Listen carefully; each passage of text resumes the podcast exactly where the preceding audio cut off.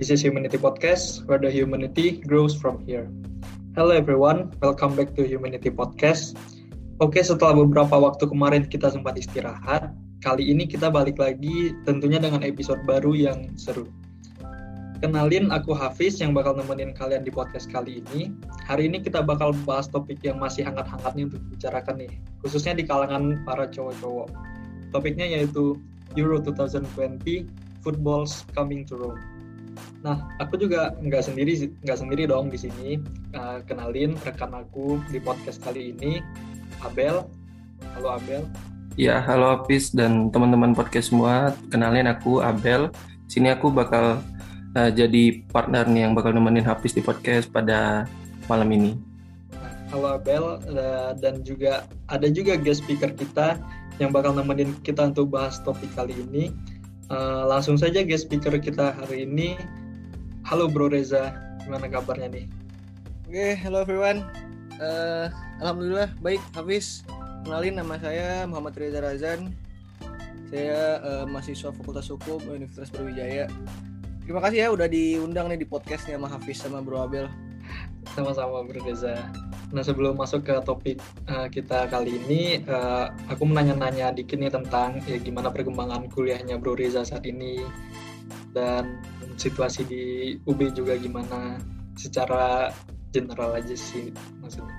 Oke, secara general ya, untuk saya pribadi karena saya angkatan 2018, jadi udah mulai memasuki masa-masa tugas akhir atau yang bisa dibilang skripsi. Jadi untuk sistem perkuliahan daring cukup ini ya, menurut saya cukup menyulitkan karena mengingat harus adanya bimbingan dosen pembimbing terkait skripsi saya nanti juga mengganggu karena melalui online, melalui Zoom, dan banyak juga mahasiswanya kurang kondusif lah menurut saya. Lalu juga di UB sempat ada perbincangan, bahkan sudah juga keluar surat rektor. Hampir keluar 3 kali. Yang pertama itu kuliah dibilang daring full. Yang kedua kita mau coba setengah daring setengah luring hybrid tapi gagal. Lalu yang terakhir ternyata diubah lagi jadi daring lagi. Jadi kembali lagi karena mengingat kondisi pandemi katanya semakin meningkat lagi. Jadi karena UB nggak pengen ngambil resiko tentang kesehatan, jadi dibikin daring lagi gitu. Kalau dari Uma lo sendiri gimana? Ada omongan untuk luring nggak atau full daring lagi? Nah, kalau dari kampus kami sendiri sih awal semester pendek ini itu dibilang hybrid. Nah, tapi memasuki kalau nggak salah awal bulan ini itu keluar lagi surat rektor yang nyatakan kembali full online karena ya kasus corona yang di sini juga sepertinya semakin meningkat ya, yang nggak memungkinkan untuk kuliah offline gitu. Ya mirip lah situasinya di mana-mana. Iya, ya hampir sama sih. Walaupun kemarin banyak yang pengen hybrid kan, tapi ternyata kembali lagi ke daringnya. Semoga hopefully lah, semoga corona semakin menurun jadi kita bisa luring lagi kan, kayak lebih enak juga face to face kalau ngobrol segala macam ya nggak sih? Iya benar. 2 tahun kayak gue bosen juga udah ngobrol gitu lewat Zoom aja. Oke, Fis, gimana?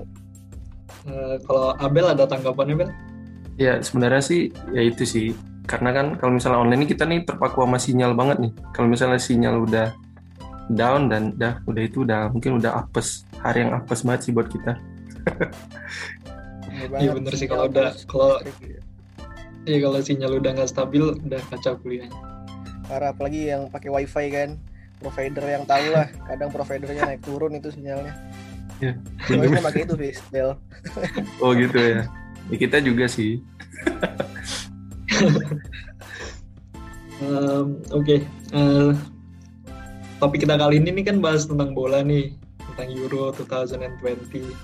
Nah, aku mau nanya-nanya nih ke Bro Reza. Selain Euro, Bro Reza nih football antusias juga atau boleh sih diceritain klub favoritnya apa dan semacamnya gitu?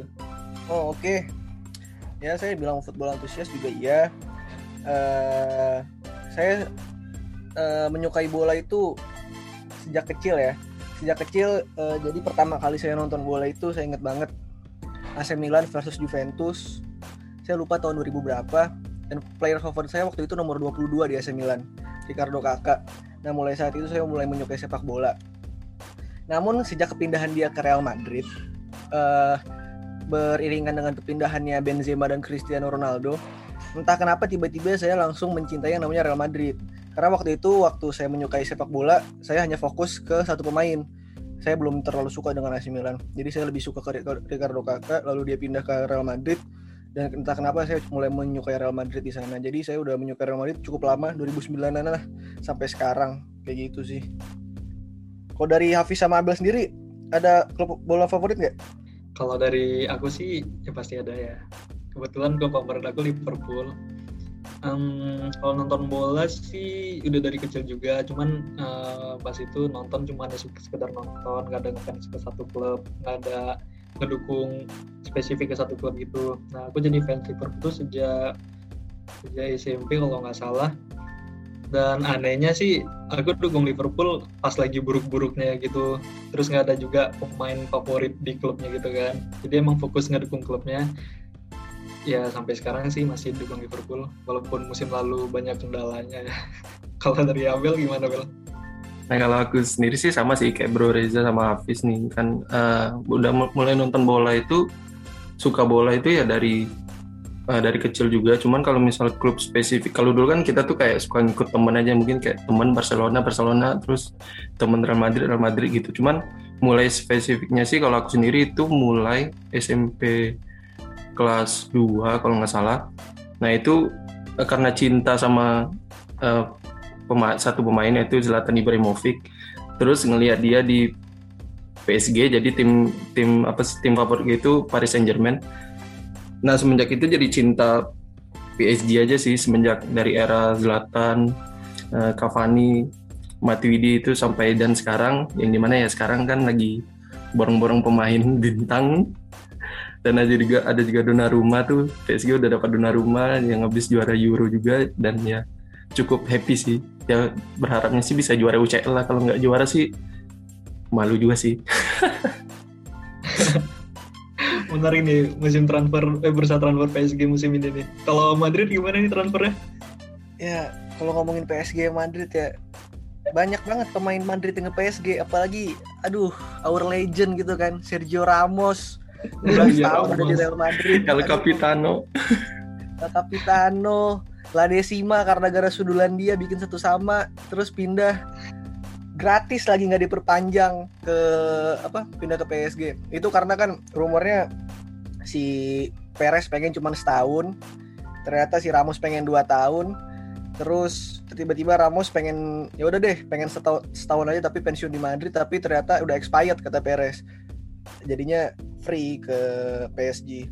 Akhirnya di PSG 2 tahun nggak sih Bel? Kalau nggak salah? Iya sampai 2 tahun 2023. Nah ya, sebenarnya kan itu, ya sebenarnya kan itu dia sebelumnya nggak mau ke PSG kan, sebelumnya mau ke Arsenal. Cuman gara-gara dibaca sih karena beritanya karena Arsenal nggak pernah masuk ke CL, terus ya dia jadi ke PSG.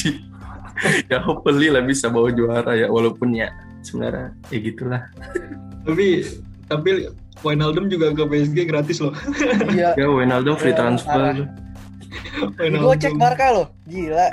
Barca digocek kan. Barca digocek enggak jadi ke Barca. Udah siap tuh Barca ke PSG. Apalagi kan digemburin kan ke Barca. Tiba-tiba kok jadi ke PSG. Baca berita. Tapi sedih juga sih Wijnaldum pindah. Kan Wijnaldum ini ya hero pas comeback lawan Barca kan di Anfield Liverpool 4-0 jadi 4-3 agregatnya kan. Wijnaldum.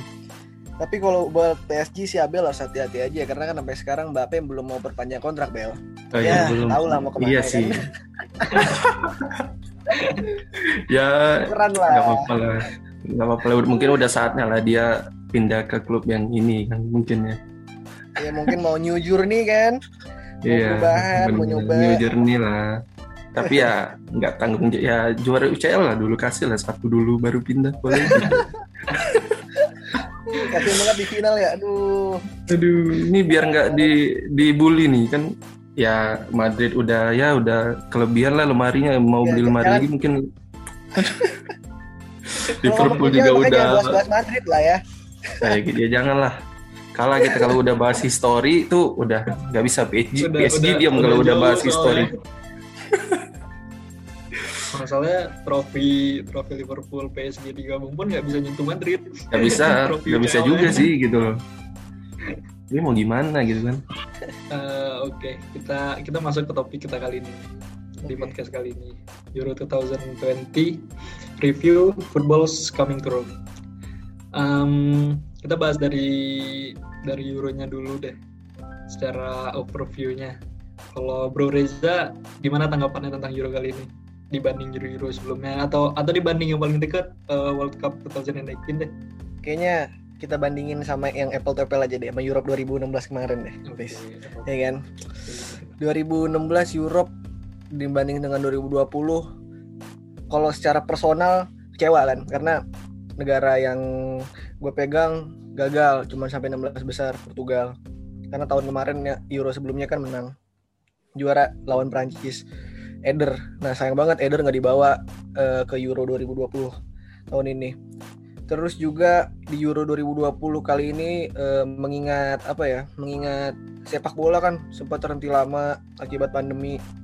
Terus juga sekarang kita nggak bisa keluar kemana-mana, khususnya di negara kita sendiri kan, Indonesia juga ada PSBB, PPKM segala macem, bikin kita harus stay at home. Terus ditemanin sama Euro ini benar-benar asik sih, jadi kita bisa enjoy di rumah. Terus juga Euro 2020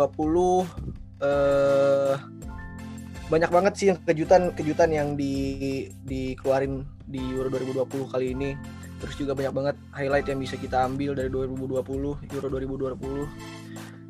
Bisa dibilang juga salah satunya ketika kita lihat grup F yang terkumpul 3 negara besar yang hampir semuanya pernah ngerasain top 10 ranking FIFA, walaupun sekarang Jerman ke 12 ranking FIFA yang terakhir saya lihat dia nggak masuk top 10 lagi. Itu juga benar-benar mengerikan ya grup F ya, tapi ternyata tiga-tiganya flop, tiga-tiganya gugur di 16 besar. Terus juga kita lihat dari pertandingan pertama Italia lawan Turki, gol pertama kali juga gol bunuh diri dari Demiral. Terus juga untuk pertama kalinya stadion bisa full 60.000 penonton di Budapest, Hungaria, pertandingan Portugal lawan Hungaria. Itu juga sebagai salah satu gebrakan baru, karena kan selama ini walaupun ada pertandingan bola stadion pun kosong, nggak ada penonton, nggak boleh. Tapi kemarin gebrakan baru full 60.000 penonton for the first time di Budapest, Hungaria. Terus banyak juga tim-tim kejutan ya yang bisa berhasil, pemain-pemain yang tiba-tiba keluar juga di pegelaran tahun ini yang bisa jadi improve sendiri buat pemain-pemainnya. Harganya bisa melonjak di bursa transfer segala macam. Bisa dilihat Patrik Schick, dia runner up, golnya sama kayak Cristiano Ronaldo tapi kalah assist. Jadi yang dipilih Cristiano Ronaldo karena dia memiliki 1 assist dan Patrik Schick kosong. Terus juga Italia 32 kemenangan kalau nggak salah sampai dia semifinal, itu selalu menang, nggak pernah kalah, selalu menang dan seri, nggak pernah kalah maksudnya. Itu benar-benar emang menunjukkan kalau emang dia superior dari awal untuk siap menghadapi tim-timnya di Euro 2020, dan terbukti dia juara. Terus kurang lebih itu dulu sih, mungkin kita bahas nanti di bahasan selanjutnya. Gimana kalau menurut Hafiz sama Abel nih? Nah, kalau misalnya aku sih overview untuk Euro 2020 ini sangat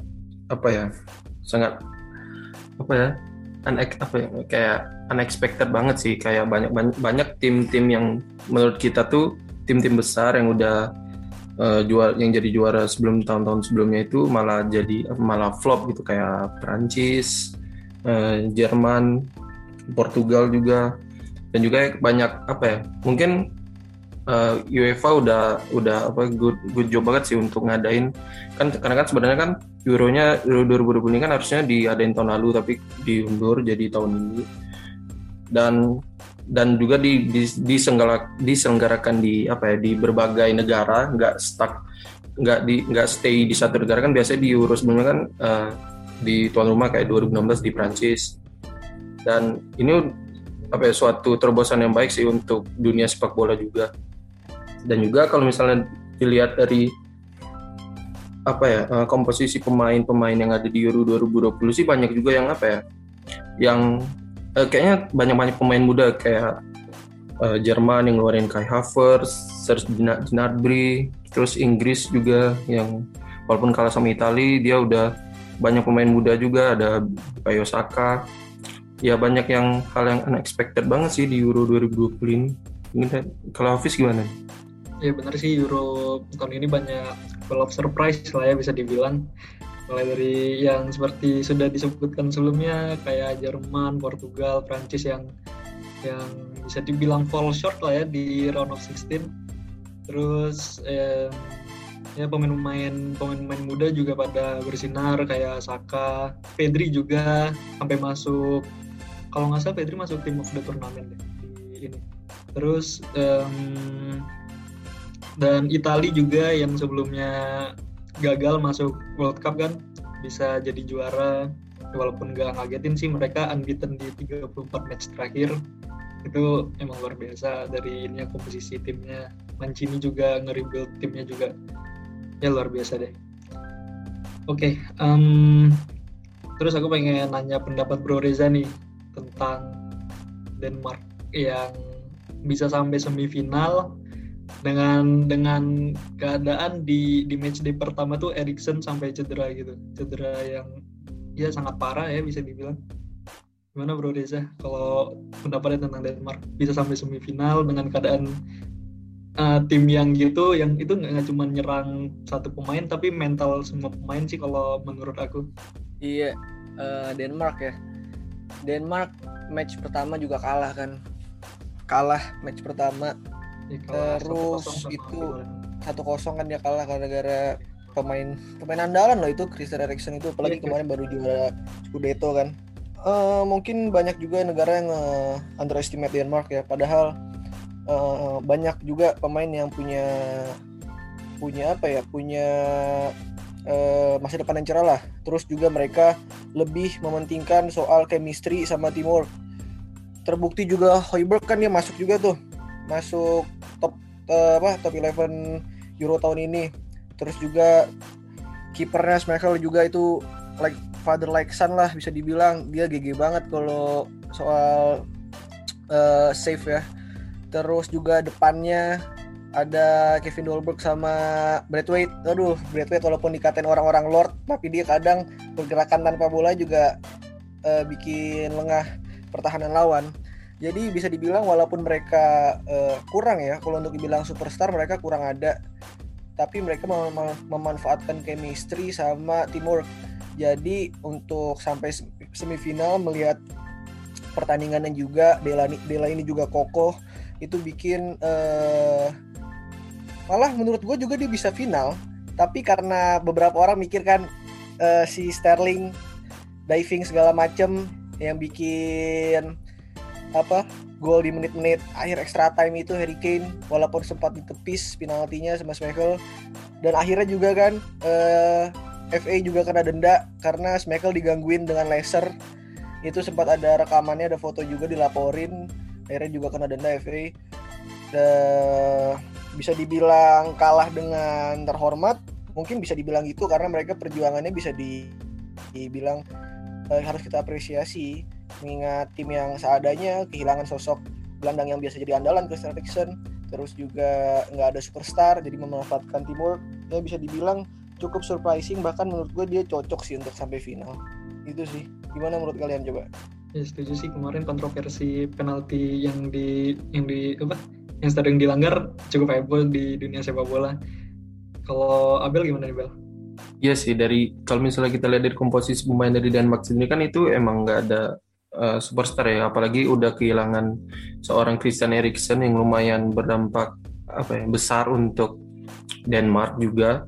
Dan peran seorang kapten Simon Jair sih itu benar-benar ngedorong semua pemainnya buat bisa ini sih. Sama peran seorang Kasper Schmeichel juga yang dengan save-save-nya, ada Christensen juga kayak yang udah di-mention Bro Reza tadi, Højbjerg, Delaney.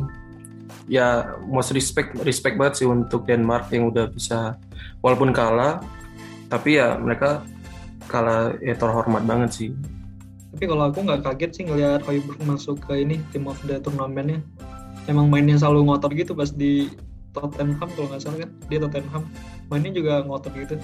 Jadi ya nggak heran aja Højbjerg bisa sampai masuk ke situ. Terus nih tim-tim kebanggaan kita Portugal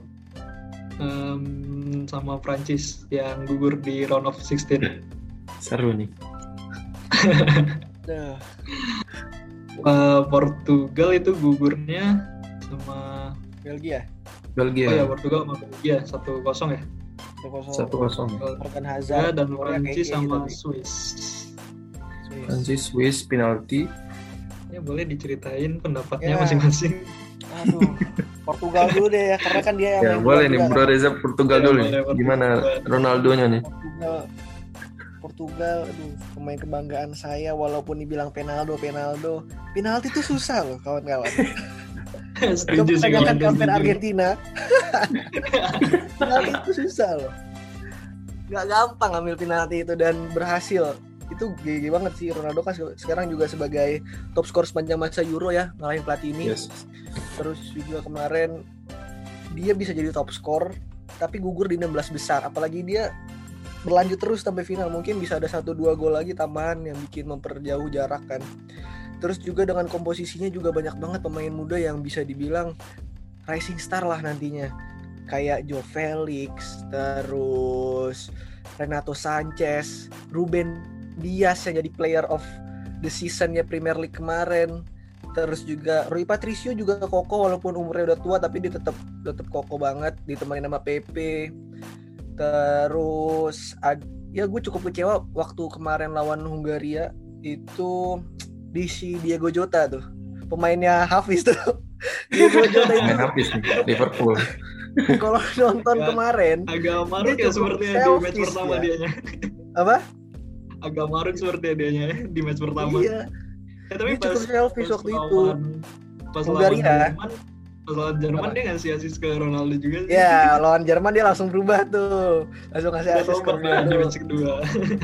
Walaupun kebantai kan. Aduh. Iya, waktu lawan Hungaria kan dia selfish banget tuh, ditarik masuk Andrea Silva baru. Golnya Portugal kan kalau enggak salah menit 80 semua. Setelah Jota keluar tuh langsung 3-0. Iya, benar. Langsung 3-0. Ya, terus kalah kebantai sama Jerman padahal udah unggul duluan. Terus seri 2 penalti dari Ronaldo lawan Prancis. Ya alhamdulillah masih 3 terbaik ya, jadi bisa lolos 16 besar. Lawan Belgia sebenarnya enggak takut-takut banget walaupun Belgia juga Belgia sebenarnya nyeremin sih, tapi karena kita percaya juga sama Portugal ya. Portugal juga startingnya juga lumayan bagus. Kalah 1-0 ya nggak terlalu ini, permainan juga lumayan bagus. Courtois juga keren banget waktu itu. Terus emang harusnya juga Belgia, karena kan Belgia sekarang nomor 1 ya ranking di FIFA. Jadi kalau nggak lolos kan cukup surprising semua orang juga, karena Portugal 5 kalau nggak salah ranking 5 di FIFA, Belgia pertama. Jadi kalau dari statistik ranking kan bisa dibilang Belgia jauh diunggulkan. Jadi walaupun kalah 1-0 ya sempat kecewa-kecewa, tapi banyak yang harus diperbaiki lagi. Joao Felix jangan terlalu, kadang juga kecewa sama media ini, kadang media di luar itu terlalu terlalu membanggakan seorang pemain, jadi dia jadi besar kepala, jadi kayak mainnya udah jadi menurun. Mereka lebih mementingkan berita segala macam. Jadi kayak Joao Felix itu bener-bener ngeselin banget waktu lawan Belgia. Jadi kayak terlalu overrated lah bisa dibilang. Ya kurang lebih masih berharapnya sih semifinal minimal Portugal, nggak perlu juara nggak apa-apa, karena masih banyak tim yang bisa lebih diunggulkan kayak Italia, Prancis. Sampai 16 besar sebenarnya cukup kecewa, tapi tetap bangga lah udah lolos grup neraka. Gitu sih. Gimana Bel? Prancis Bel?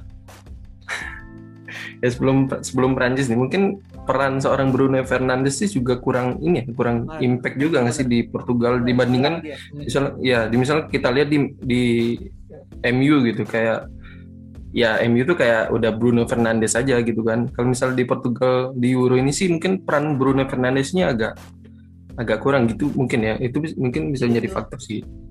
sampai gue lupa ngucapin Bruno Fernandes saking hilangnya. Berarti kalau misalnya iya benar. Bernardo Silva masih mending sih kalau misalnya Bernardo Silva. Bruno itu loh, Bruno sampai di highlight siapa kemarin ya? Bruno tuh nggak ada di ini, kayaknya nggak ada. Bruno, ya nggak ada. Bruno sampai di drop ke bench. Iya, drop di bench kan. Masalahnya sampai drop ke bench. Parah. Harusnya kan sebagai show off kan, dia kemarin bagus banget di MU, top score. Ya, di MU bagus. Benar. Bagus banget ya. Ya, walaupun golnya banyak penalti ya, cuman ya nggak apa-apa juga sih. Ya penalti gak gampang, Bel. Ya, jadi pass di pass aja susah penalti. Iya. Di pass aja susah penalti. Aduh, kalau ngomongin penalti ini agak-agak trauma gitu. Gimana ya? Gimana kalau misalnya Prancis ya? Gimana kalau Prancis dari pertama di reveal tuh siapa aja yang bakal main di Euro? Udah apa ya? Ini ya udah kurang lebih ya sama sih sama line up-nya di World Cup 2018 kan, dan ya at least apa ya, kalaupun emang harus kalah ya at least di semifinal lah. Terus karena kan itu kalau di fase grup kan itu Prancis sempat ngalahin Jerman juga 1-0, terus walaupun Portugal seri 2-2 sama Hungaria juga 1-1 sih. Nah terus tiba-tiba di 16 besar ketemunya Swiss, itu sebenarnya nggak underestimate Swiss juga sih, karena kan Swiss juga ada Granit Xhaka, Ian Sommer, terus Xherdan Shaqiri juga juga bagus juga gitu. Terus dan udah waktu Prancis lawan Swiss kan udah unggul 3-1. Nah itu tuh kelihatan banget itu Prancis tuh udah dari menit 75 golnya Pogba yang sangat amat keren itu. dan boleh. Dan udah menit 75 tuh gol Pogba, tinggal 15 menit lagi, dan ya entah kenapa terus juga Hugo Lloris juga sempat nepis penalti, kayak ya seharusnya ya kelihatan sih itu Prancis sudah kecapean juga, kayak masukin komen dan segala macem, udah kelihatan kecapean aja sih. Dan sampai penalti juga dan kalah penalti. Dan ini sih Mbappé tuh kayaknya flop juga sih menurutku di tahun ini. Entah kenapa kayak ngerasanya itu semacam bukan ngejek pemain sendiri, walaupun pemain sendiri sih sebenarnya. Cuman nggak banget sih Mbappé di Euro ini di Euro kali ini, mungkin karena kalau di 2018 mungkin kayak isolopat Mbappé, dan sekarang mungkin ada Benzema. Jadi kelihatan Mbappé itu mau show off banget sih gara-gara ada Benzema. Jadi tandem dia di depan berdua gitu kan. Dan sampai gagal penalti, aduh. Mbappé 0 gol loh, Bel. Iya enggak sih? Iya, Mbappé 0 gol. 1 assist doang kan? Iya, 1 assist. Dan ya, kelihatan selfish, mau show off sendiri aja sih Mbappé di Euro ini. Kayak, terus banyak juga kalau Prancis rumornya ini kurang harmonis katanya, kayak apalagi waktu kemarin ada Pogba. Ya benar. Rabiot lah berantem sama Pogba. Benar. Ya karena banyak ya, itu bisa jadi salah satu faktor juga. Ini juga ada banyak yang cedera juga di Prancis, tapi ya kalau misalnya kita lihat di formasinya ya udah ini udah squad imba, kayak kan ada Kante kayak tandem Pak Kante sama Pogba tuh kayak udah aduh gimana sih, ya udah best duo gelandang aja Kante Pogba, terus ada Griezmann, backnya ada Varane sama Kimpembe, ada Rabiot juga di gelandang, Mbappe, Pavard, dan kayak cukup mengecewakan aja sih untuk Prancis di Euro ini, nggak aneh ya gitu deh, sedih sih sebenarnya. Iyalah. Di Mandalan yang dijual orang-orang gadang-gadang Perancis juara kan, iya keren banget, ada juara startingnya sama cadangannya pun imbang ya. Iya. Makanya cukup mengejutkan lah Perancis gagal di 16 besar itu daripada Portugal menurut gua ya, lebih mengejutkan Perancis gagal 16 besar kalau menurut gua. Karena kalau Portugal gagal 16 besar itu okay lah, karena emang gak digadang-gadang untuk juara tahun ini. Memang, walaupun juara bertahan sih ya. Iya. kan emang lebih susah mempertahankan kan. Oh, gitu. Juara. Benar sih. Benar. Benar banget. Ini Hafiz gimana di tim? Hafiz Inggris apa gimana sih di Liverpool? Iya, Hafiz apa ini? Aku ya, Inggris dari ya, bukan Inggris. Kalau pas awalnya emang ngirain tuh bakal ini lagi. Prancis bakal bisa juara. Jadi ya cukup ngecewain juga pas ngelihat lawan Swiss itu mereka itu golnya Pogba gol ketiga jadi 3-1 kayak pada off guard semua gitu nggak sih? Dilihat dari bahkan Mourinho sendiri tuh ampe ngatain selebrasi Prancis gol Pogba. Iya itu kayak udah ngelepas aja udah 3-1 gitu. Mourinho sampai bilang these guys were celebrating on the Eiffel Tower. Terus ke comeback jadi 2-2. Tapi pas nontonnya juga ya walaupun aku dukungnya harapinnya Prancis yang juara, tapi ngelihat hal-hal kayak gini di sepak bola seru nggak sih? Kayak tim-tim yang nggak diduga tuh bisa ngalahin tim besar gini. Ya bisa dibilang seru. Tim underdog kan istilahnya bisa show off ngalahin tim-tim gede itu seru banget. Tapi kan kadang juga seru apalagi ngelihat negara yang jago kalah sama tim kecil tapi negara yang kita jagoin tetap melaju gitu kan lebih seru lagi tuh. Tapi sayangnya negara kita juga dimakan. Negara enggak melaju. Kalau lihat Perancis Jerman kalah tapi Portugal menang mah seru. Ini kalah semua ya. Iya, kalau Perancis masuk terus Portugal sama Jerman nggak masuk ya juga boleh gitu. Karena kan ya dia nggak bisa dipungkiri juga kalau misalnya anggapan nih Perancis atau Portugal lah final lagi ya itu ya naik juga ratingnya. Maksudnya kan itu kan diisi sama pemain bintang ya dimana kan lebih lebih menjual lah istilahnya dibanding bukannya underestimate Itali dan lain sebagainya, cuman kan lebih karena pemain bintang terus berlaga di final kan lebih kayak seru aja sih. Iyalah pemain bintang pagi Ronaldo kemarin kayak mindahin botol Coca-Cola aja sahamnya bisa turun ya kan, apalagi dia di final bareng Mbappé segala macem. Nggak minum gula dia berarti ya. Pemain-pemain superstar itu dibutuhin juga. Ya, benar. Untuk rating TV masih dibutuhin. Pasti. Terus kalau ada tanggapan nih, kan nih untuk Spanyol Kroasia. Bro Reza nih gimana nih? Spanyol Kroasia gimana Bel? Kalau Spanyol Kroasia extra time lagi kan kalau nggak salah. Gol juga ada extra time lagi. Melihat Spanyol karena Spanyol tahun ini nggak bawa pemain Madrid satu pun si Enrique ini. Karena mantan pelatih Barca kayaknya dia yang enek kali mau main Madrid ya, nggak dibawa satu pun loh. Iya. Saya juga nggak. Benar, dendam saya itu. Dendam kayaknya dia. Jadi saya nggak terlalu banyak mikirin Spanyol lah. Tapi akhirnya kan sekarang dibawa 3 pemain Real Madrid di Olimpiade Tokyo ini kan udah mau mulai dibentar lagi. Asensio, Ceballos sama Vallejo dibawa. Tapi kalau Olimpiade biasa U21-nya gitu nggak sih? U21 ya.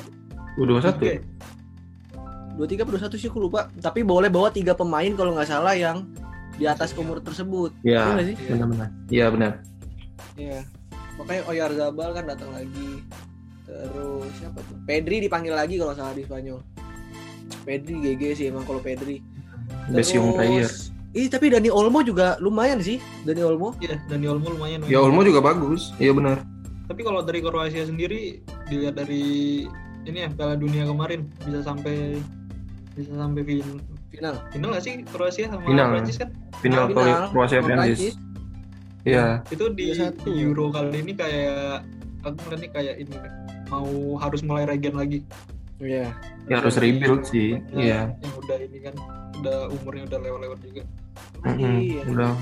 Saya masih bertumpu ke Modric, Perisic. Itu udah tua semua. Udah harus regenerasi bener banget. Kalau Spanyol sih regenerasinya banyak dia. Tambah si ini kan siapa Laporte kan pindah ke warga negara kan sih? Laporte kan ya harusnya Prancis. Berdomain di Spanyol dia di Euro ini. Iya harusnya kan di Prancis kan terus pindah ya, emang gitu sih.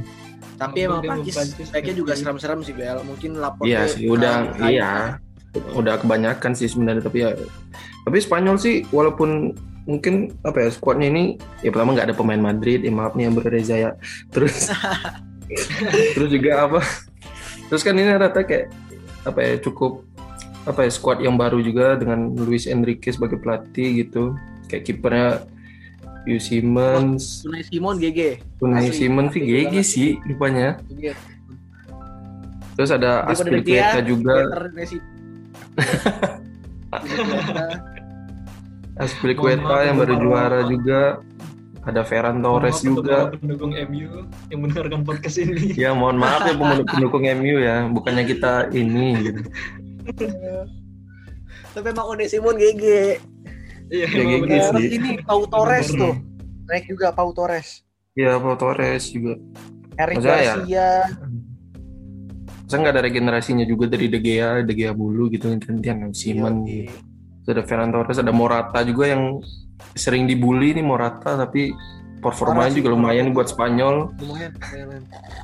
Kasian tapi sama Morata kalau nggak salah dia sampai dapat ancaman keluarganya. Iya, katanya diancam sampai keluarga-keluarganya gitu. Ya, parah banget. Akhirnya terbukti kan waktu Spanyol lawan Italia dia masih ngasih nafas gitu, golin Morata tuh. Yes. Masih bagus lah Morata untuk jadi depan walaupun masih bagus kadang. Sih. Ya. Penaltinya kan gagal gara-gara dia. Iya. Kenapa ya? Susah sih emang penalti kembali lagi. Susah penalti, Bel. Tanya Saka tuh. Iya Saka, tanya Rashford tuh. Tanya Sancho dimasukin kan Rashford Sancho. Aduh, dimasukin tuh menit 119 ya. Ya, 18-19 lah. Ya, itu nggak panas, itu belum keringat, belum ada keringatnya gitu. Terus suruh nanya pasti tegang banget itu Pak, asli. Parah. Udah penentuan final, saya final. Kalau ini final loh. Kalau untuk bahas itu dua nanti dulu deh pembahasan. Oke, boleh. Siap. Terus di semifinal nih Italia Spanyol. Ini ini Spanyol bisa bertahan sampai ke adu penalti nih kalau dari yang aku tonton karena Unai Simón. Karena lini depan di match itu benar-benar on fire. Itu Chiesa berkali-kali ngancem defense-nya Spanyol, tapi Simón benar-benar bagus sih di match itu. Iya, benar. Antara Unai Simónnya gimana? Antara Unai Simónnya kalau enggak emang penyerang Spanyolnya yang kurang greget lah finishingnya. Itu kalau nggak salah Dani Olmo dijadiin false nine, terus nggak masang striker murni, jadi lini depannya itu Oyarzabal itu nggak jelas banget tendangannya ke langit-langit, terus Dani Olmo masih belum mateng, masih muda banget Dani Olmo itu 20 berapa dia aku lupa, masih muda dia. Terus Pedri itu bener-bener gacor banget, Pedri udah ngancurin pertahanan dari Itali kan, tapi depan ujung-ujungnya finishingnya nggak ada yang berhasil, ditambah Donnarummanya GG. Jadi menurut gue belum ada sosok Torres baru di sini.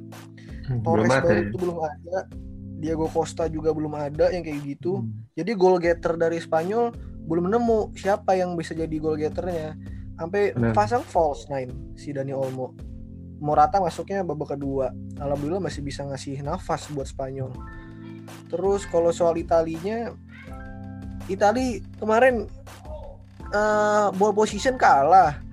Terus mungkin karena pertahanan juga GG ya si ini. Ball positionnya jauh. Iya jauh banget loh Spanyol nguasain pertandingan loh. Jauh banget. Tapi untung ada Bonucci sama Chiellini sih masih kokoh dia berdua. Iya. Tua-tua. Emerson itu Spinazzola itu udah diganti kan ya waktu itu. Iya cedera dia. Spinazzola kan. Banget Emerson loh asal udah main, iya nggak sih? Ya Emerson main nanti. Ya gitu sih kurang lebih. Spanyol kurang ada goal getternya, pertahanan Italia juga bagus. Pakai sistem Catenaccio? Catenaccio ya. Jadi bertahan dulu, udah solid pertahanannya baru counter attack segala macem. Gitu sih kurang lebih. Untungnya bener kan Donnarumma lagi-lagi ngebuktiin bisa nepisnya si Morata, jadi bisa bawa Italia. Ya ini mungkin ya sweet revenge juga sih untuk Italia, karena kan di 2012 tuh dibantai tuh di final sama Spanyol 4-0. Iya. Terus di semifinal bisa ngalahin Spanyol, Ya walaupun emang secara line up sih ya Spanyol nih masih masih rebuild juga dengan Luis Enrique. Tapi ya Italia sih juga peran seorang Chiesa sih. Chiesa itu GG parah. GG banget sih Chiesa, terus Insigne, Immobile, terus gelandangnya Verratti pemain PSG. Terus ada Jorginho. Terus ada Jorginho juga. Terus kipernya Donnarumma, udah ya. Barella juga ya, di gelandangnya Barella. Ya, terus mungkin gara-gara kehilangan sama Spinazzola, terus di kanannya di Lorenzo ini juga kurang aja kayaknya di Lorenzo di kanan gitu kan. Terus Emerson nih ya gitu deh. Kalau dibandingin sama Spinazzola sih jauh, kayak offense fullback-nya jauh banget. Tapi ya peran Bonucci, Chiellini itu kan. Ya benar. Kalau misalnya Spinazzola kan ngotot tuh masuk-masuk. Ngotot banget. Ya terus ya Chiellini di tengah sama Bonucci, terus kipernya Donnarumma. Udah parah udah. Benteng udah ini. Cocok gitu, dia unbeaten itu benar-benar pantas loh untuk unbeaten karena emang itu keren mainnya. Kayaknya emang tim unbeaten tuh harus juara ya. Iya mungkin. Tapi mentalnya Italia nampak sih pas ini adu penalti. Lihat ini pas sama Jordi Alba. Yang masih ini koin toss. Iya, ingat. Koin toss. Ya. Jordi Alba aja itu mukanya nervous banget, Pak. Iya. Parah. Itu Chiellini malah ketawa-ketawa, meluk-meluk. Sampai apa sih so asik kata Alba kan gitu tuh. Iya. Terus kalau soal penalti itu Italia kan emang bisa dibilang pada ini semua spesialis semua. Bonucci itu benar masuk terus, Jorginho itu emang spesialis mereka kan. Kalau Spanyol kali siapa? Ramos dulu yang ngambil kan. Ramos ya, tapi nggak dipanggil ya. Iya nggak dipanggil, cedera. Jadi penaltinya Thiago Alcantara keren sih kemarin. Alcantara juga ya. Itu Alcantara hilang loh, Fis. Iya nggak sih? Iya sih. Alcantara malah lebih show off Pedri di gelandang. Show off-nya Pedri udah Spanyol. Dia itu kalau nggak salah ditolak Madrid ya. Terus akhirnya Barca yang ngambil. Emang semuanya itu harus ke Madrid dulu. Tapi emang kalau buat Madrid nggak cocok menurut gua. Kalau untuk permainan di Madrid mainnya nggak kayak gitu. Dia kan lebih ke ball position, dia lebih ke Isco. Oh, yeah. Makanya Isco waktu Zidane itu mati, nggak kepake. Benar. Kita nyarinya tuh kayak langsung taktis, Kroos langsung umpan ke depan, Modric langsung umpan ke depan, kayak gitu mainnya, nggak langsung nggak bawa bola lama, skillful tapi nggak ada vision, itu nggak kepake di Madrid. Lanjutnya apa nih selanjutnya? Oke, selanjutnya match semifinal satu lagi Inggris Denmark yang dipenuhi kontroversi.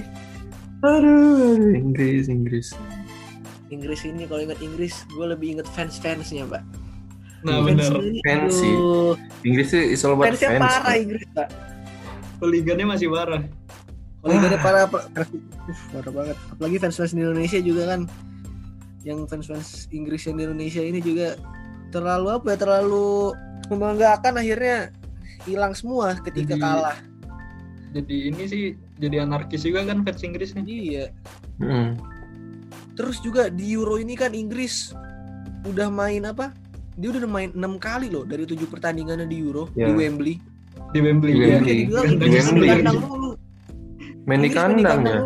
Iya, dikritik dia main di kandang mulu kan. Ada keuntungan tersendiri. Chiellini atau Bonucci ya yang ngomong gitu. Yang ngomong Chiellini kayaknya. Yang nyentil juga kan Inggris main di kandang mulu. Chiellini. Iya.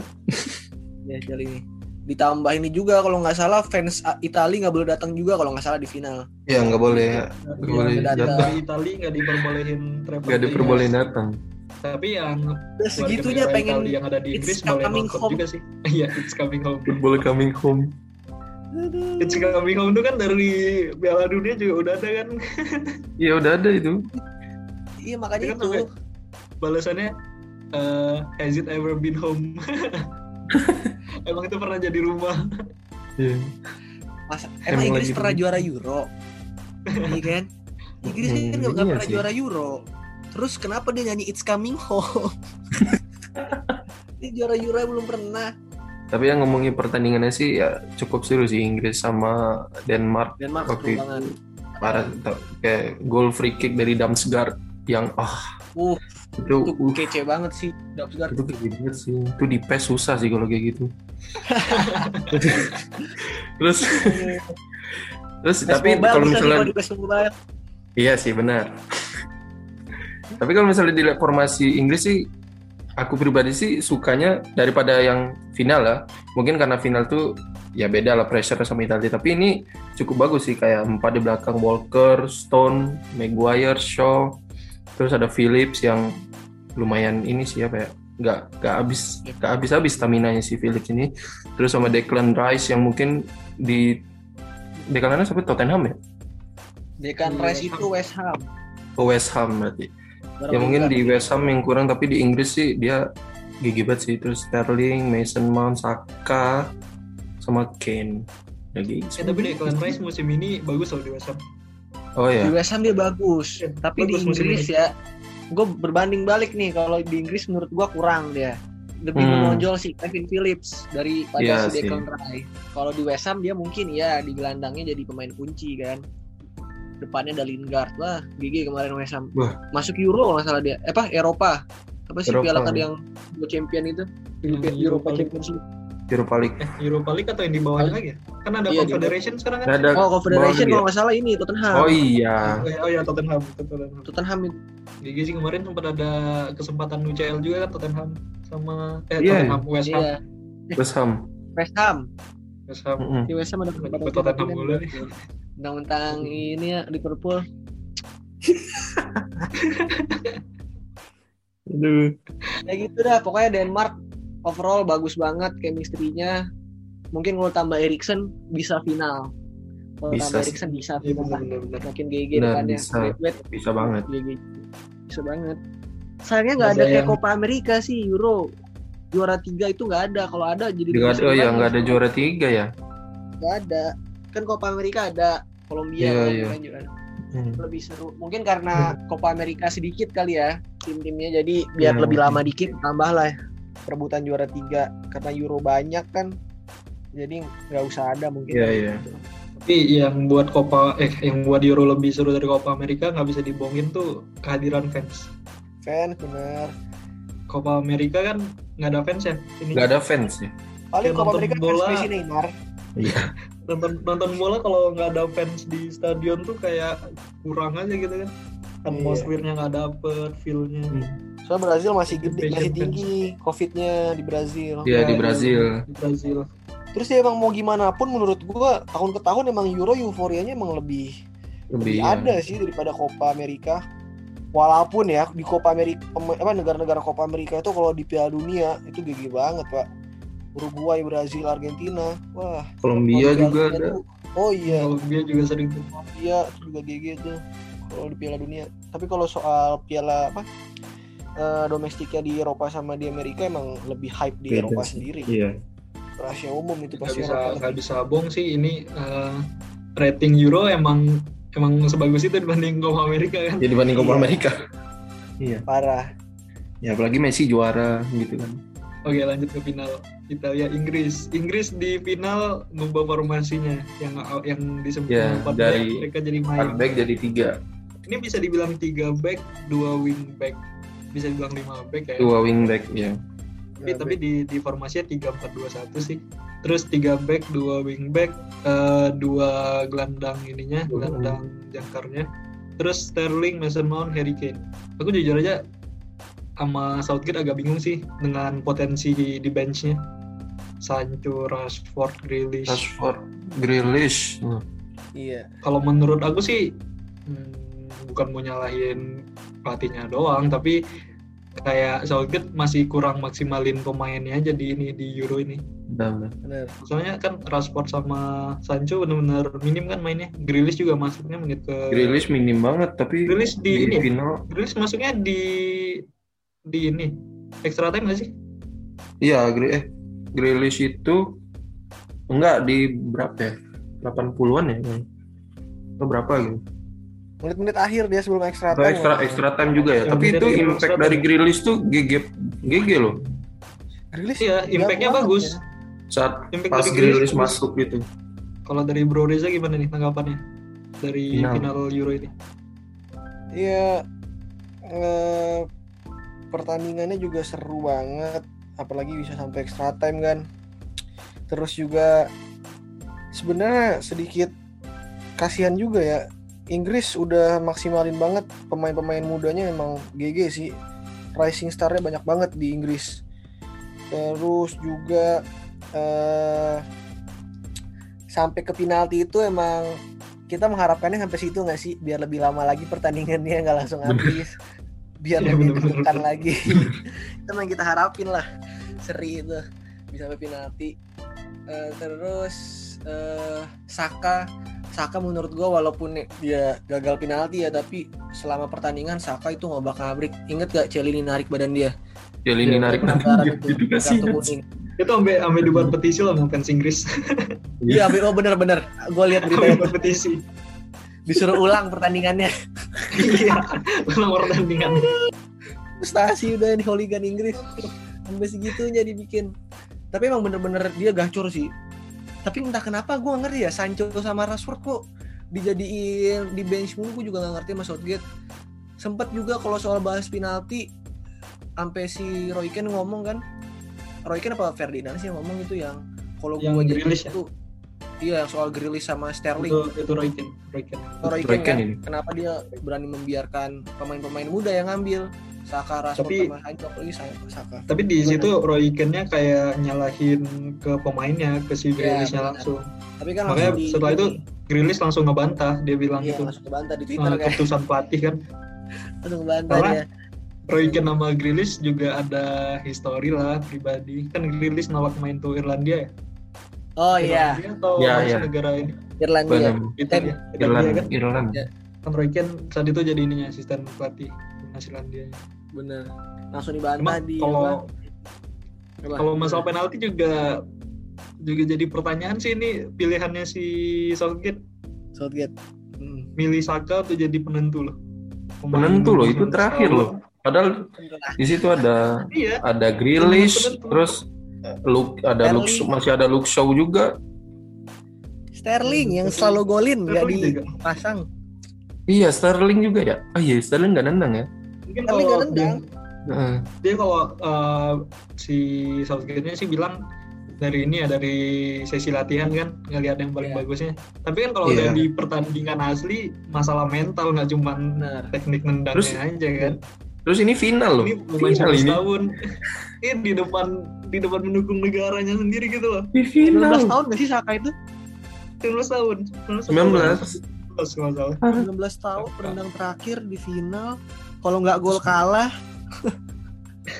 Gimana tuh, gue 19 tahun gue masih nonton orang main bola. Ini dia udah nentu di negaranya 19 tahun. Mentalnya kuat banget emang kalau gitu. Tapi langsung dipeluk dia tuh. Yang pertama kali langsung dipeluk sama Philips ya. Kalau Philips langsung peluk pasti mentalnya down banget lah. Down parah itu. Pasti sih. Itu di Inggris juga jadi ini kan rasismenya meningkat juga gara-gara itu tiga. Iya, wah. Tapi performanya Pickford juga keren banget sih di final. Banyak save-save sampai Jorginho bisa di stop sama Pickford kan? Iya loh, penalti Jorginho loh. Jorginho jarang tuh digantiin. Maestro penalti. Akhirnya diberhentiin juga. Tapi harus apresiasi sama Donnarumma lah. Donnarumma 2 kali kan semifinal dan final. Iya. Player of the turnamen. Terus kiper juga kan? Kiper top 11 dia juga. GG sih Donnarumma. Apalagi dia dingin banget Pak, abis menang dia jalannya kan set kayak itu rupanya dia nggak tahu itu kalau misalnya Italia menang. Dia nggak tahu negaranya menang. Dia nggak tahu negaranya menang, makanya dia santai aja dia bilang. Dia nggak tahu kalau negara. Itu lucu. Jadi terlalu lock in deh kan ke matchnya. Iya, dia udah terlalu fokus banget. Dia fokus banget berarti ya. Itu fokusnya terjaga banget Pak, sampai juara aja nggak ngeh. Tapi Inggris nampak sih ininya mau main amannya sejak kan Shaw golnya menit ke-2 ya. 2 besar. Menit 2 itu. Wah, GG. Itu Inggris dari menit ke-25 sampai akhir match itu nggak ada berusaha nyerang lagi. Nggak ada berusaha nyerang. Play safe mereka langsung. Ya, langsung play safe. Sampai ada penalti. Inggris bukan parkir bus lagi. Inggris sudah sewa gunung. Itu pun kita ada ngomong gitu. Terus dimasukin Algojo kan, Rashford, Sancho, dua pemain MU. Lagi-lagi kita bahas MU lagi nih. Ada MU lagi ke-mention kan. Maaf lah fans MU. Maaf ya. Untuk pendengar podcast ini yang sekaligus fans MU, tidak ada maksud untuk menyerang klub favorit Anda. Jangan bawa history lah MU ya, sama kayak Madrid juga ya. Tapi kalau Sancho sama Rashford itu benar-benar menurut gue bisa lebih, dia juga lumayan berat karena mereka dimasukin dengan niat Southgate untuk bikin gol di penalti. Dia udah nggak selama pertandingan dia nggak main, duduk doang, nggak panas, ya kan? Terus dimasukin kan biasa orang pas bakal lebih enjoy dong dimasukin, misalnya menit 70 tapi udah menang 4-0 pasti lebih enjoy mainnya. Dimasukin untuk menang penalti itu kan pasti bakal lebih berat mentalnya kan? Lagi mereka masih pressure banget ya, pressure banget itu. Alhasil apa fansnya nggak ngehargain, gue juga nggak suka tuh, langsung pada nge-hate komen sampai semua kan di rasis banget gitu. Kalau udah sampai ke rasisme parah sih, udah parah fans Inggris. Tapi fans Inggris juga lukisannya Rashford nggak sih kalau nggak salah dicoret-coret. Iya, ada di wall gitu ya. Di hate comment tuh parah banget. Fans Inggris juga sebelum mulai match sudah anarkis duluan kan di stadion. Oh iya, pada ini mau masuk tanpa tiket. Ya. Udah kayak di Indonesia aja ya. Tanpa tiket manjat gerbang. Masa Wembley bisa dipanjat? Emang Wembley dipanjat? Wembley setinggi itu, dipanjat kan? Iya. Kan di Indonesia masih ada lah, Santiago berdebu kan, masih bisa dipanjat-panjat. Ini Wembley kayak gimana masa bisa dipanjat-panjat? Gue juga kecewanya tuh ngeliat di Twitter, setelah pertandingan fans Inggris mukulin fans Itali kalau nggak salah. Gue liat di Twitter tuh, yang mau bendera Itali segala macam, wah anarkis banget pak. Emang tadi sih fans Inggris gitu, pas Denmark juga ada kejadian gitu. Iya, yang laser itu yang tadi gue bilang, yang gue highlight kalau sampai didenda FA. Iya, yang laser juga. Jadi laser. Gue jadi inget Marcus pak. Marcus Horizon ya. Marcus Horizon. Kan itu di compare loh tau. Dileserin AFF. Malaysia. Aduh. Oh, ini gara Inggris ikutin Malaysia kan, Malaysia negara jajahannya. Ikutin tuh caranya. Benar. Tapi sayangnya gagal. Kalau misalnya kemarin kan berhasil tuh Malaysia. Ya. Gak mempan ke Donnarumma, baterai lasernya udah habis. Itu kayaknya diperketat sih, bis.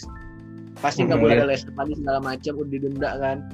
Kalau dari Bro Reza nih, ada rasa kaget gitu nggak sih pas ngeliat Italia yang juara? Atau udah ada expect dari awal? Udah ada expect dari awal sih. Karena kan Italia nggak terlalu diunggulin ya sama. Benar, Italia nggak diunggulin. Kan? Yang diunggulin Prancis, tapi karena unbeaten itu loh. Kadang orang-orang nggak terlalu memikirkan ya karena startingnya nggak ada yang wow banget sih.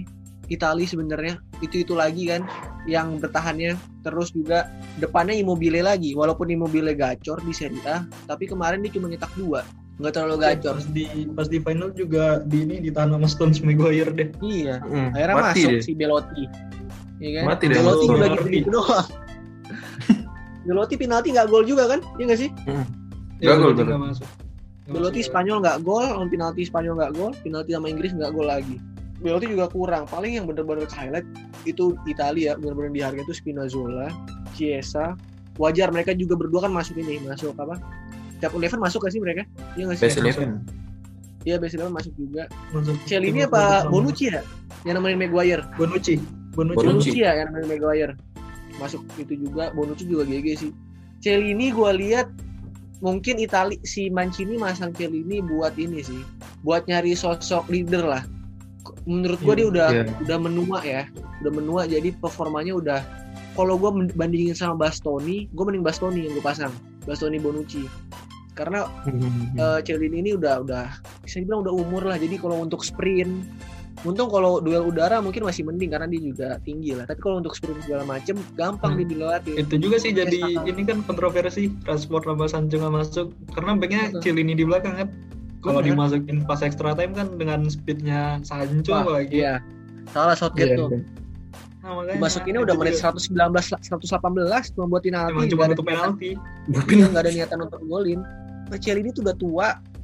Udah kurang lah. Kalau nggak salah turnamen terakhir dia juga ini untuk Italia. Oh iya, pastilah. 36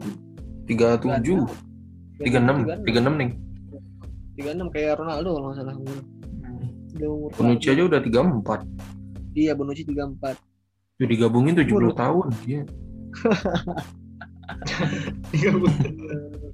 Ya sebenarnya ya kelihatan banget sih dari karena ngikutin dari 16 besar gue Itali ya dengan pemain yang seperti itu ya dan chemistry-nya udah dapat banget sih apalagi di defender masih ada Chiellini sama Bonucci ya udah apa ya udah jelas lah apalagi ditambah kayak Prancis gugur, Jerman gugur terus juga Portugal gue lah udah isolasi Itali udah gitu sih terus juga Itali itu 9 poin kalau nggak salah ya nggak sih di grup 9 poin di 9 poin match pertama 3-0 langsung lawan Turki tapi herannya pas lawan Austria dia sampai extra time ya nggak sih pas 16 besar 2-1 itu 2-1 iya nggak salah sampai extra time sama Austria itu sempat mengejutkan tuh kalau sampai kalah wah parah banget Italia tapi untungnya masih bisa survive di extra time sebenarnya Austria cuman paling nggak ada Len Alaba terus ini karena Taufik depannya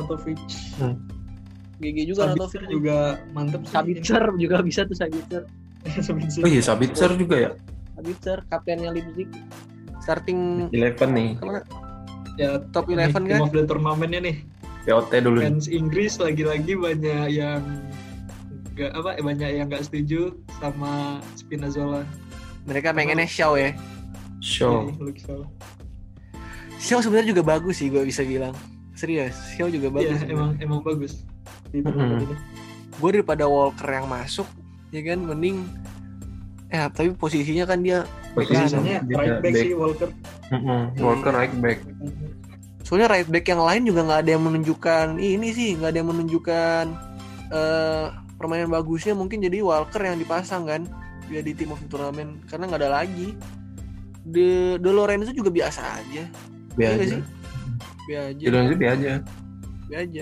Pavard ya Walker yang pantas lah. Back kanan si ini sih Ceko si Koval itu kemarin sempat bagus mainnya. Ratingnya juga lumayan tinggi. Ya ratingnya lumayan tinggi. Nah Højbjerg itu dia sempat diomongin juga tuh. Yang mana nih? Yang back kanan Ceko itu. Ya si Koval ya. Kalau Højbjerg masuk nggak kaget ya? Kalau Højbjerg kemajuan. Jorginho pasti Jorginho. Pedri sih luar biasa. Main muda. Berapa sih 19 tahun juga ya? Pedri sudah 19 juga. Pedri juga ini yang player of the tournament yang player of tournament. Ya best young player. Chiesa. Tadi kan player of tournamentnya Donnarumma. Chiesa.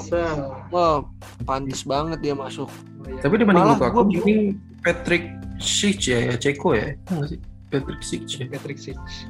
Kalau bisa Ronaldo, gue mending Ronaldo. Ya Ronaldo, top score ya.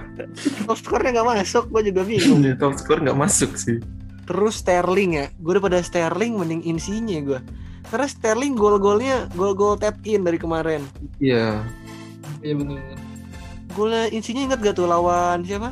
Lawan apa ya? Belgia. Wah. Yang pressing-nya tuh wah. Cukup kecewa sih Courtois bisa digituin sama Insigne. Iya. Seorang Courtois loh yang badannya tuh tinggi kan maksudnya kan posturnya. Iya. Pressingnya kan enggak terlalu yang di ujung tinggi gitu kan di top bins. Makanya sempat kecewa juga Insigne enggak masuk nih malah si Kang diving nih kesel banget tuh. Denmark beli gagal gara-gara diving deh. Malah rumornya Ancelotti mau bawa dia. Aduh, jangan dah. Iya, Sterling mau dirumorin ke Madrid. Iya, mau ke Madrid Sterling. Ntar gue dari yang benci jadi suka sama dia. Paling yang bisa dirubah menurut gue Lukaku sama Sterling itu sih. Kalau menurut kalian gimana? Ada nggak yang mau diganti? Apa udah komposisi udah pas? Kalau dari aku sih lebih setuju ini Patrik Schick dibanding Lukaku. Patrik Schick, Lukaku ganti ya. Patrik Schick sih. Kan sama nggak sih gol sama Ronaldo 5 gol juga? Sama, beda satu asis doang. Ya beda satu asis. Ya. Patrik Schick kan gol of turnamen kan? Iya, gol turnamen dia. Iya, gol turnamen dia yang dari tengah lapangan itu. Nah, terus dipertimbangkan ini juga kan komposisi timnya. Gua mau Belgia gitu kan. Lumayan jauh lah perbedaan timnya. Komposisi pemainnya. Ya, sebenarnya ya tinggal apa Patrik Schick ada dan mungkin tambahin coach aja sih, coachnya Zidane gitu.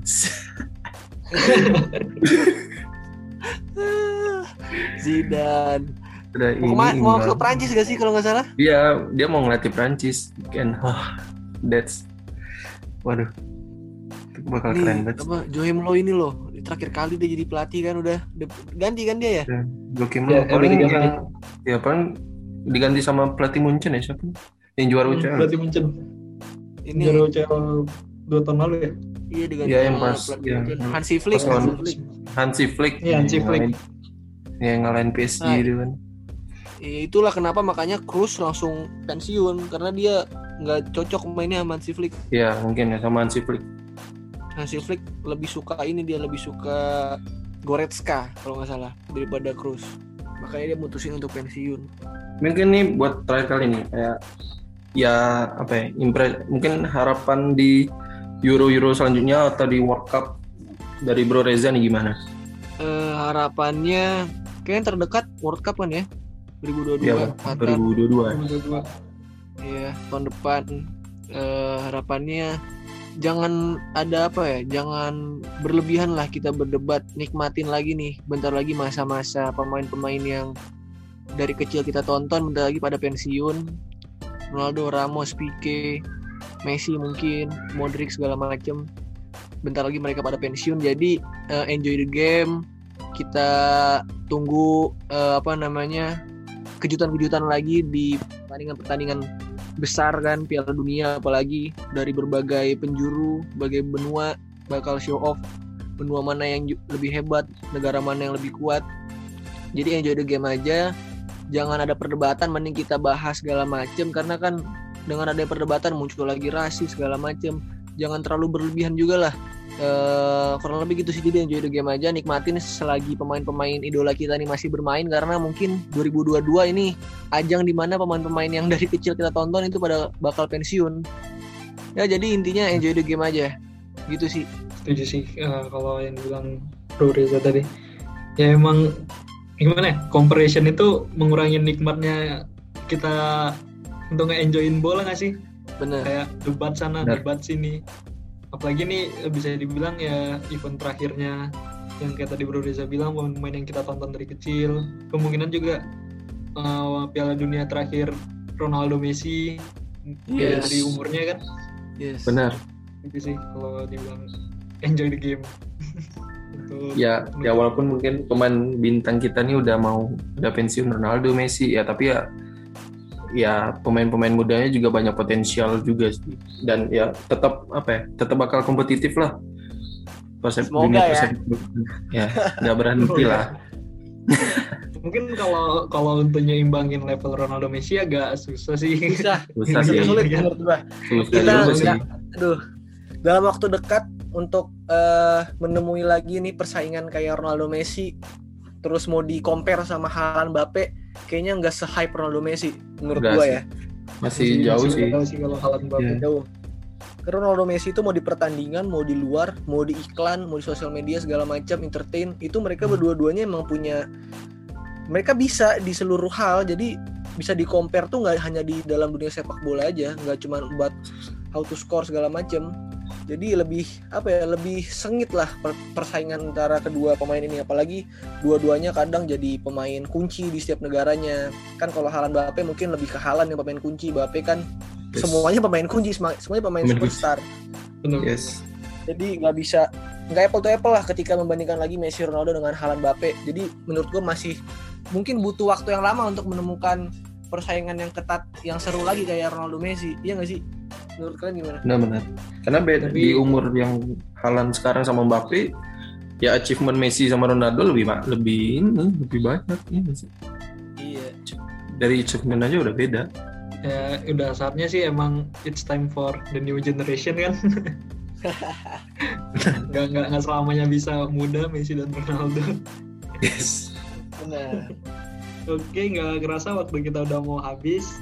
Mungkin sampai di sini dulu nih perbincangan kita mengenai Euro 2020 review Football's Coming to Rome. Terima kasih banyak buat Bro Reza yang sudah menyempatkan dirinya buat hadir bareng kita untuk ngebahas Euro kali ini. Dan terima kasih juga buat kalian semua yang sudah dengerin podcast kita. Semoga menghibur di kala PPKM ini. Stay safe and see you guys.